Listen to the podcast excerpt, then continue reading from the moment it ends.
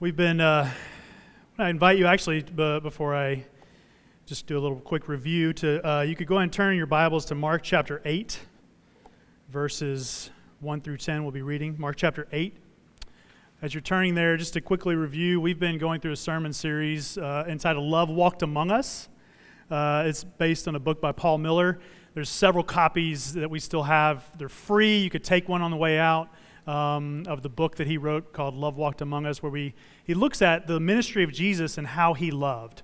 And that's really what we're doing in this sermon series. We're looking at the ministry of Jesus and how he loved with the goal of experiencing him in the scriptures and his love and his compassion for, for us and for our world so that we might embody him to the world around us. We've been kind of operating on one foundational principle which is this how you view God equals how you treat others.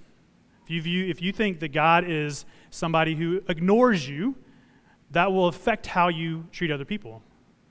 If you think somebody like God is somebody who is angry with you, then that will affect how you treat other people. We've been exploring that as we've especially been uh, the last couple times uh, I preached, looked at a couple parables: parable of the Good Samaritan, the parable of the prodigal son.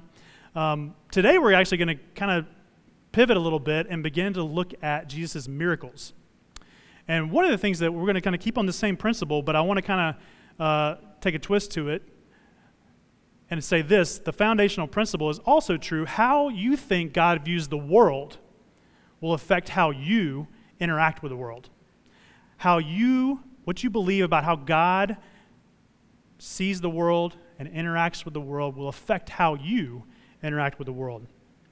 So we've uh, we're Mark chapter eight coming to just to give you a little brief context. Jesus has been uh, moving through his ministry, and he has been doing a lot of healing, a lot of miraculous works. He's been healing the sick.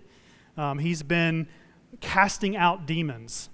Um, he's been doing a, a lot of healing as we come to this passage in Mark chapter 8. And he once again performs a miracle. Let's read about it in his ministry.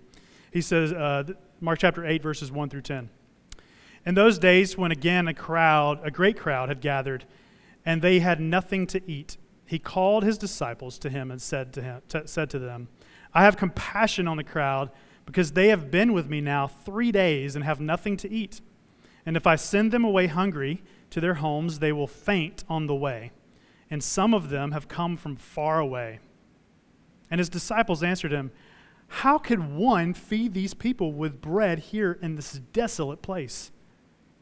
And he asked them, How many loaves do you have? They said, Seven. And he directed the crowd to sit down on the ground, and he took the seven loaves, and having given thanks, he broke them and gave them to his disciples to set before the people. And they set them before the crowd, and they had a few small fish. And having blessed them, he said that these also should be set before them. And they ate and were satisfied. And they took up the broken pieces left over, seven baskets full. And there were about 4,000 people. And he sent them away. And immediately he got into the boat with his disciples and went to the district of Dalmanth- This is the word of the Lord. Praise to you, Father, Son, and Holy Spirit. Let's pray. Father, thank you so much for your word. Thank you for speaking to us and for inviting us through your word into the life life with you and into the life of your kingdom.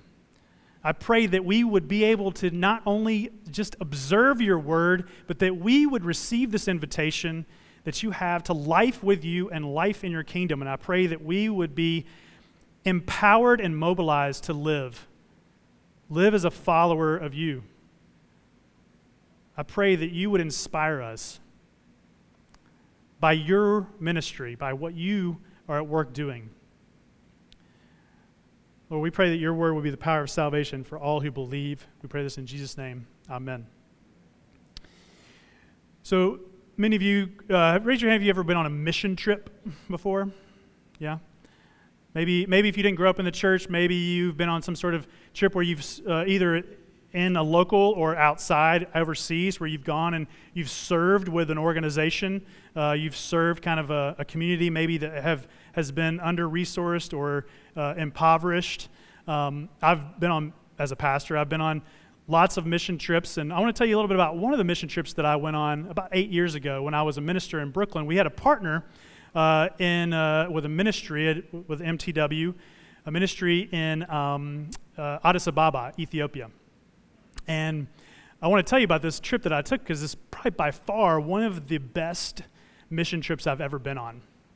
Um, not because of anything that I did there, but because of some of the experiences that I had with the people there. Uh, the ministry there is called the ACT Project, the AIDS Care and Treatment Project. Addis Ababa has some of the sickest people in the world uh, concentrated in one area, and it has some of the poorest people in the world concentrated in kind of the same area. And this ministry has gone and set up community clinics to really address a lot of the poverty and the sort of the sickness that are in that area. And so the, the ministry really focuses on helping, especially those that have been infected by HIV and AIDS. And so I went as a minister along with a team of medical professionals. Um, and this clinic, while we were there, we were there for about two weeks. While we were there, we, we saw over 450 um, beneficiaries, patients of the clinic that came. Um, and I was actually responsible to do a lot of counseling while I was there. And I saw over 150 people uh, that I did counseling with at the clinic. In addition to that, we went on home visits where we would go out in the field and we would go to the different homes of people. Let me tell you about one of the people that I met there. There was a woman by the name of Fikerte. Fikerte uh, was attending a Bible study that we did in uh, this neighborhood called Suki. She was a beneficiary of the project. And, and just to tell you a little bit about this, will tell you a little bit about some of the, the, the poverty and, and the background of, of uh, the, the women who live in this area. She was married when she was nine years old, uh, and she had her first child when she was 11 years old. She had re- recently become a widow and most likely contracted HIV from her husband uh, before he died. And now, when I was meeting with her, at that time, when I was meeting with her in her home, she was just dealing with constant pain.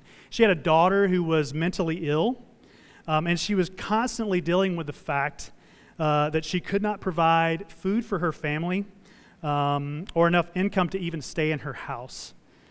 Um, and I remember being in her house and like being in a moment where like she was weeping and I was sitting with her with a translator and I was just left with this question how is this woman's needs going to be met? Like, who am I in this place to even participate in this? Her needs are overwhelming. She's dealing with physical pain all the time. Her poverty is beyond imagination. Her pain is be- beyond what I can even imagine that could be that, I could bear, how could I participate in helping her? Like it just seems so desolate. I got to this point, like, did you hear the disciples? They asked that question. They asked that, this question that I think a lot of us ask when we see a need. We kind of have this sort of need of where we, we, we might see a need, somebody's like in need, and we think, whether they be in poverty or they're hungry or whatever, how could I possibly, the, the, maybe you're so overwhelmed. Have you ever been in a situation like this? You're so overwhelmed by the person in need. You may ask that question How can I help? How can this person's need be met? And I, I was really drawn to that question in the, in the text of the disciples because the disciples are sitting there, and it's not just 4,000 people, it's probably 20,000 people that are there, including women and children that are sitting there and they have been following Jesus for three days and they are hungry. They're just simply hungry. And they're left with this question how are we going to d- deal with this need? And that's where, really what I want this sermon to address. And I want to address this in a couple ways. Um, first of all, I want to address it kind of because I think in this text we see there's an, an initiation and there's an invitation. An initiation and an invitation. First, I want to talk about the initiation. It starts in the very beginning of uh, the text here when it's not just the, the disciples' question. We begin with actually Jesus' what he sees. He sees the crowd, not of 4,000 people, probably 20,000 people that are following. Can you imagine? 20,000 people that are following him that are gathered together and they have nothing to eat. And we see the heart of Jesus immediately in response to that. Did you hear what he said? He says, I have compassion for these people. And he doesn't just have compassion, he doesn't just, it's not a feeling he just has, it's something that he immediately acts on, right? That's the one thing that we need to know about the heart of God. You, like, God has a heart that is for you, but he doesn't just have a feeling for you, he acts on it. He acts on his compassion. That's what we see Jesus doing here. He says, he, he doesn't just say, have compassion. He knows their situation. He's, they've been with him for three days. They've had nothing to eat. And he even thinks about where they're going. He doesn't even think about where they are, he thinks about where they're going.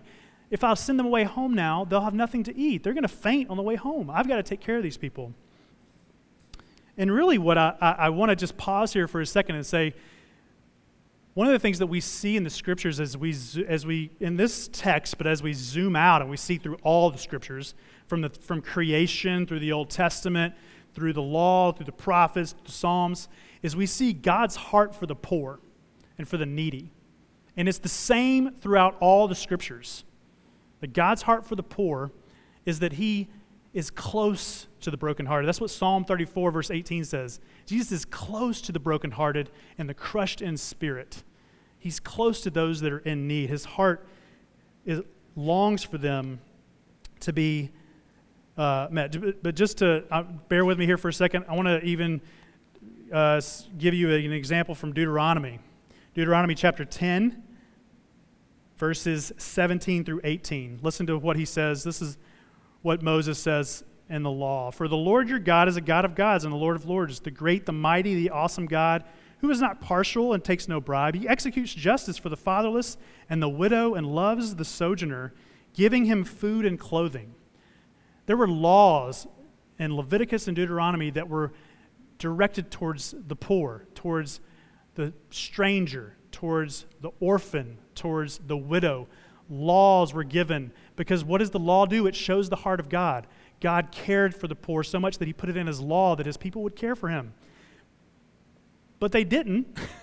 Israel forgot the poor, and so he sends the prophets he sends the prophets throughout, and I'm just, just bear with me here. I'm going to read Zechariah, verse, chapter 7, verses 8, starting in verse 8. And the word of the Lord came to Zechariah, saying, Thus says the Lord of hosts, render true judgments and show kindness and mercy to one another. Do not oppress the widow, the fatherless, the sojourner, the poor, and let no one of you devise, e- devise evil against one another in your hearts. It says, But they refused to pay attention the people of God and turned a stubborn shoulder and stopped their ears that they might not hear. This is like so much the story of God's people throughout the scriptures is that it's, we see the heart of God and the people of God turn away and don't listen. This is why when Jesus comes, he shows through his ministry, through his healing ministry, that he cares for the widow, the poor, and the stranger. He cares for those that are impoverished. And that's what we see him doing in his ministry. We see him providing miracles. So the question is, what is, like, with this miracle that we see here, how are we to understand it? How are we to understand this miracle? And here's what I want to, so often I think we come into the scriptures and we look at it as kind of like a model for ministry. Like, here's kind of, if I just kind of follow one, two, three with how Jesus did things, then I can, like, Jesus is an example to follow. And that's very much true in lots of ways. But what's going on here is much more than that. This is not a model for ministry, this is a miracle. And what's happening here is that Jesus is initiating this kingdom, the kingdom of God on earth. What the, what the people of God could not do, what Israel could not do, Jesus comes and he initiates, he brings the kingdom of God to bear on earth. And what that means is that in the coming of Jesus, that's when the reversal of the fall happens all the brokenness, all the pain of the world, in Jesus' coming, it's reversed. And he begins to work towards renewal, the renewal of all things. That's what the scriptures kind of point us to, even towards the end, is that it's going to be working towards the renewal of all things. And so, what I want you to, what I want to proclaim to you is that when you read about Jesus' miracles like this one in, uh, in Mark chapter 8, what we're seeing is the breaking in of the kingdom of God on earth to bring renewal, to bring flourishing to the world. And that's what Jesus did in his ministry, and that's what he initiated.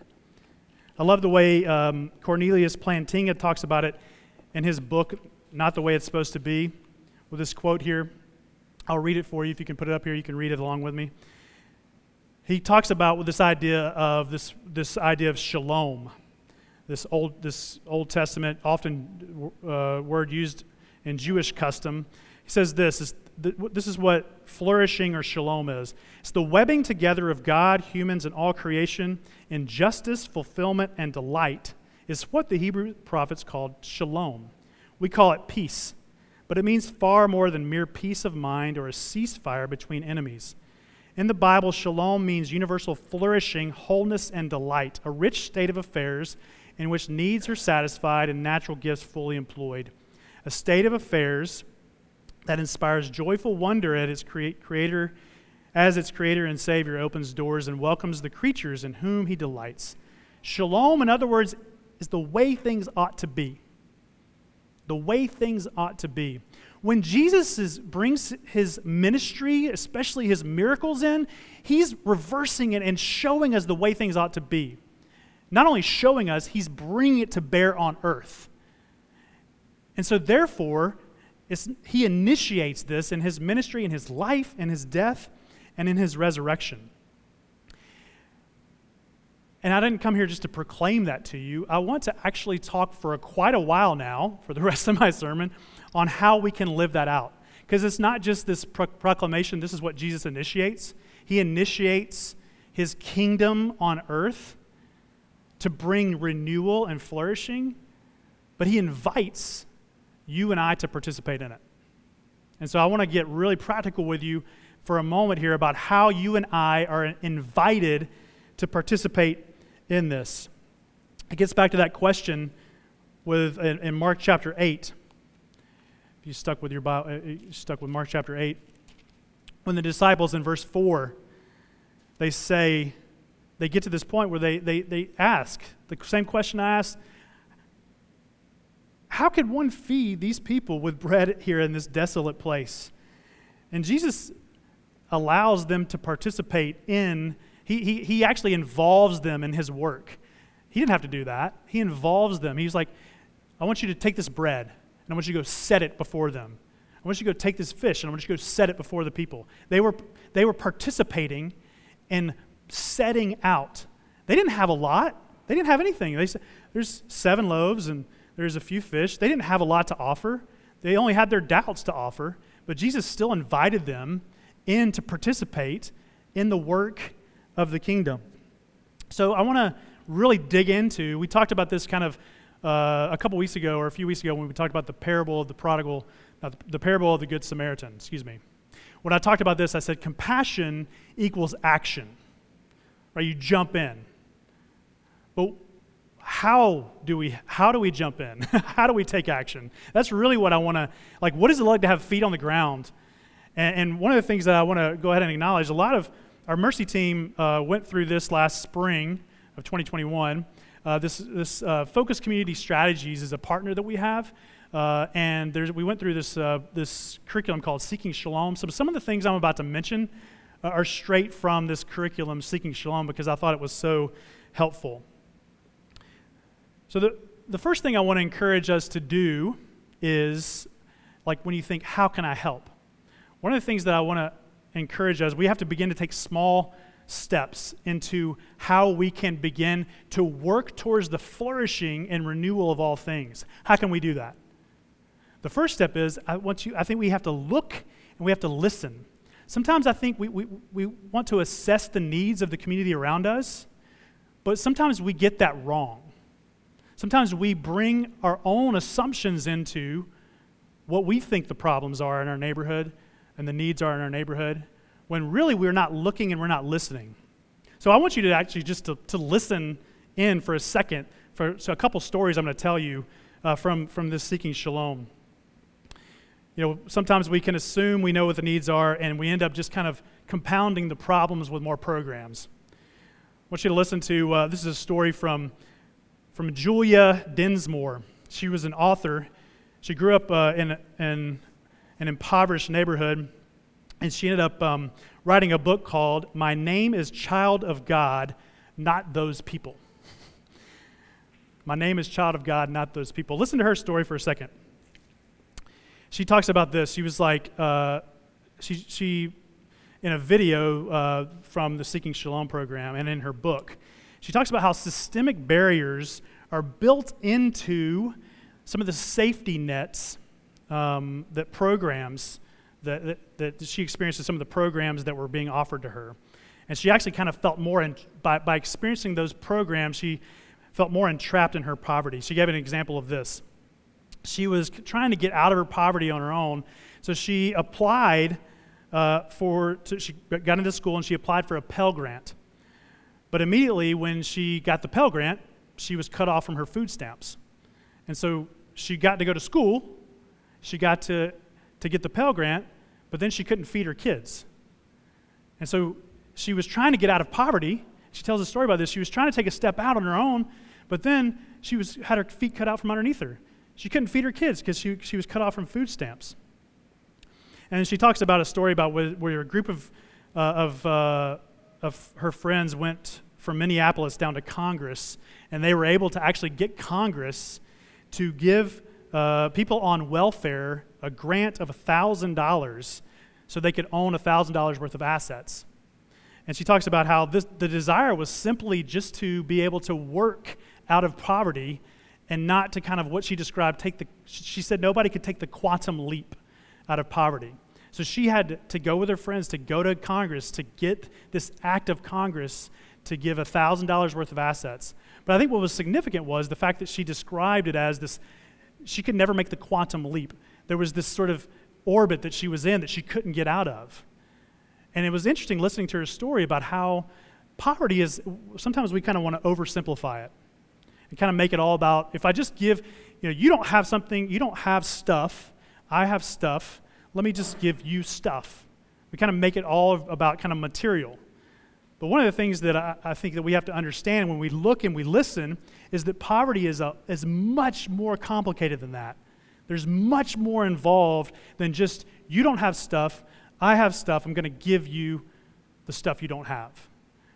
There's a, if you actually look and if you actually stop and listen to the people who are receiving that stuff, they don't want it sometimes. what are we to do? There's another story about uh, from actually this is a woman, Stacy uh, Brungart. She actually coached me through um, some of the uh, material here. So this is a coach of mine. Um, she's a community development director at FCS, and she grew up in poverty. And she talks about this uh, as the best analogy for poverty. She calls, calls it a constant state of crisis and instability. She gives this example. She says, Imagine being pushed off a cliff and at the last minute being pulled back off. That's what her life felt like every day. Imagine being pushed off a cliff and then all of a sudden somebody drags you back off. That was this constant state of feeling the way she felt in poverty. She talked about the things that maybe you and maybe for a person who's not in poverty takes for granted. She gave examples like a flat tire. She gave examples like, hey, your child has an away game uh, that, that maybe you could take your child to. Somebody in poverty might, might, that might be a crisis for somebody in poverty, a flat tire, a child's away game. She talked about running out of milk, running out of diapers. Maybe I can just run to the market for a person in poverty they can't do that. An unscheduled school project becomes overwhelming. In other words, there's so much complexity to poverty that what I think you and I need to, to stop and look and listen. I want to invite you into that as we think about how we can bring flourishing to our neighborhood. We have to stop and listen to the people around us. Listen to their stories.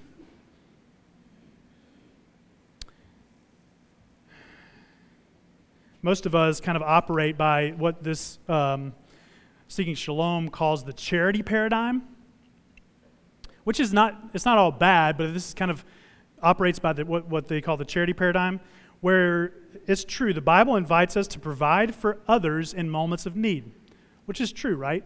The Bible invites for us invites us to provide for others in moments of need.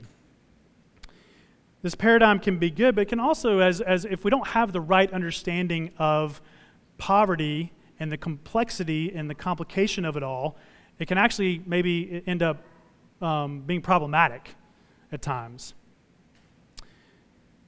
The second thing I want to encourage us to do is not only look and listen, but um, we need to learn. We need to learn more about the systems in which our, our city contribute to poverty.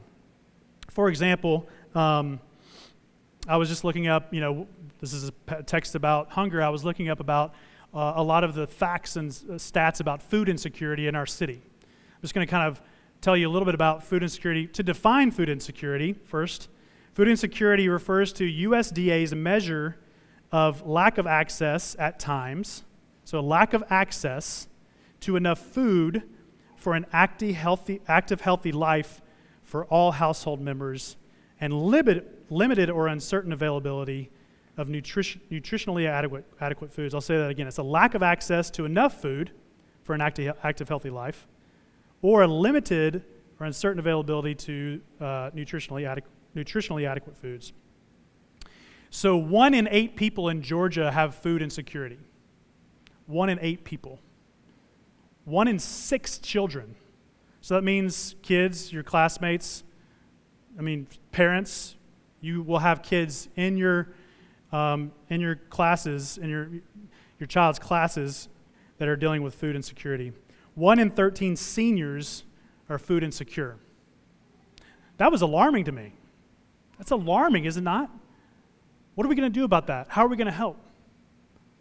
How can Village Church be a part of seeking the flourishing, working against food insecurity? And here's where, um, here's where I want to kind of move into, and this is not by any means, like this is just a first few steps that I think we can take. That we can take to, to not only look and listen and learn, but actually make a step and take action to help. This is what uh, Seeking Shalom gives us a couple of, of, uh, uh, um, of applications here.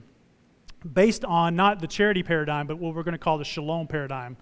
The charity paradigm, again, says the Bible invites us to provide for others in moments of need, which is true, but it's much w- bigger and broader than that. The Shalom paradigm says, much like we've been learning from in Mark chapter 8, the Shalom paradigm, the Bible invites us to partner with God in the renewal of all things. And that's what I think, Village Church, we need to do. I think so often we can think through, like, oh, what is a need and how can I respond to that? And that's how I've operated a, a lot of my life. What's, and the churches I've been involved in. What's a need? How can I kind of provide for this moment of need? But really, I think we need to step back. How, Village Church, how can we be a part of partnering with God in the renewal of all things? Because that's what Jesus is doing in his kingdom, in his miracles. He's bringing his kingdom on earth. For the, he's reversing the fall and he's renewing all things. And so the, the vastness of what we're called to be a part of is working towards flourishing. So here's a couple of, uh, a couple of steps, first of all, that I think are really beneficial and that we can take immediately. The first step, I think, is, is uh, this invitation to mutuality. It's the word I want you to, to mutuality. What does that mean? What do I mean by mutuality? Well, uh, one of the things that they talk about in this curriculum is that when you look about at, at, how the kingdom of God is described in, in the Gospels, it's often described as a banquet, as a feast. If you look at Luke 14, the great banquet, it's these, this feast where everybody's invited to participate together.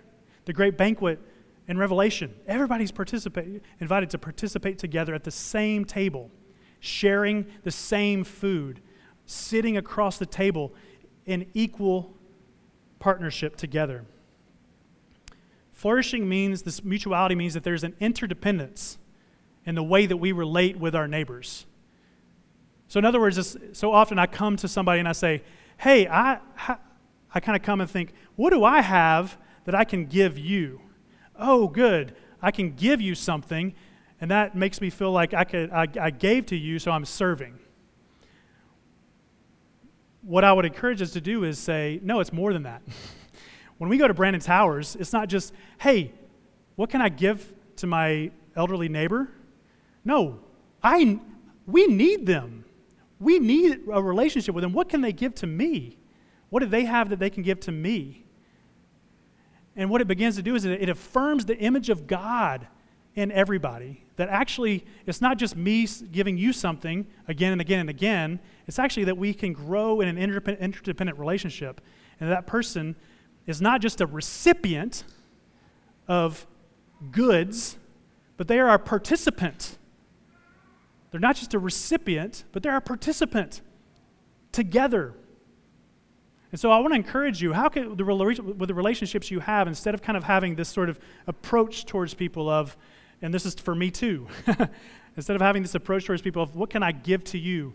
What are the goods I can give to you? What can I knowledge can I give to you? How can I how can we be in partnership together and, as an interdependent? How, what can, you know, and, and what, what skills do, do you have? Or what skills can be explored in, in, in this other person? And, uh, you know, I tell you the story about Fakerte uh, in my, uh, my time in Ethiopia. I also had the best meal I've ever had in Ethiopia. And let me tell you why it was the best meal I ever had. Because there was a woman, and I've, I went through my journals this week and I could not find, I can't figure, remember her name. But this woman, she attended the Bible study that we had in, this, in, the, in Suki. And she invited me up to, up, literally up a hill, like up a big hill, to her home for a meal. And I said, sure, I would love to go with you. She had a broken leg and she was climbing up, it was like probably an elevation of several hundred feet I, I literally tripped on the way up, and she did not. That's how, that's how like tumultuous the, the trail was. We got to her home, very humble home. Over hot coals, she made me popcorn and coffee.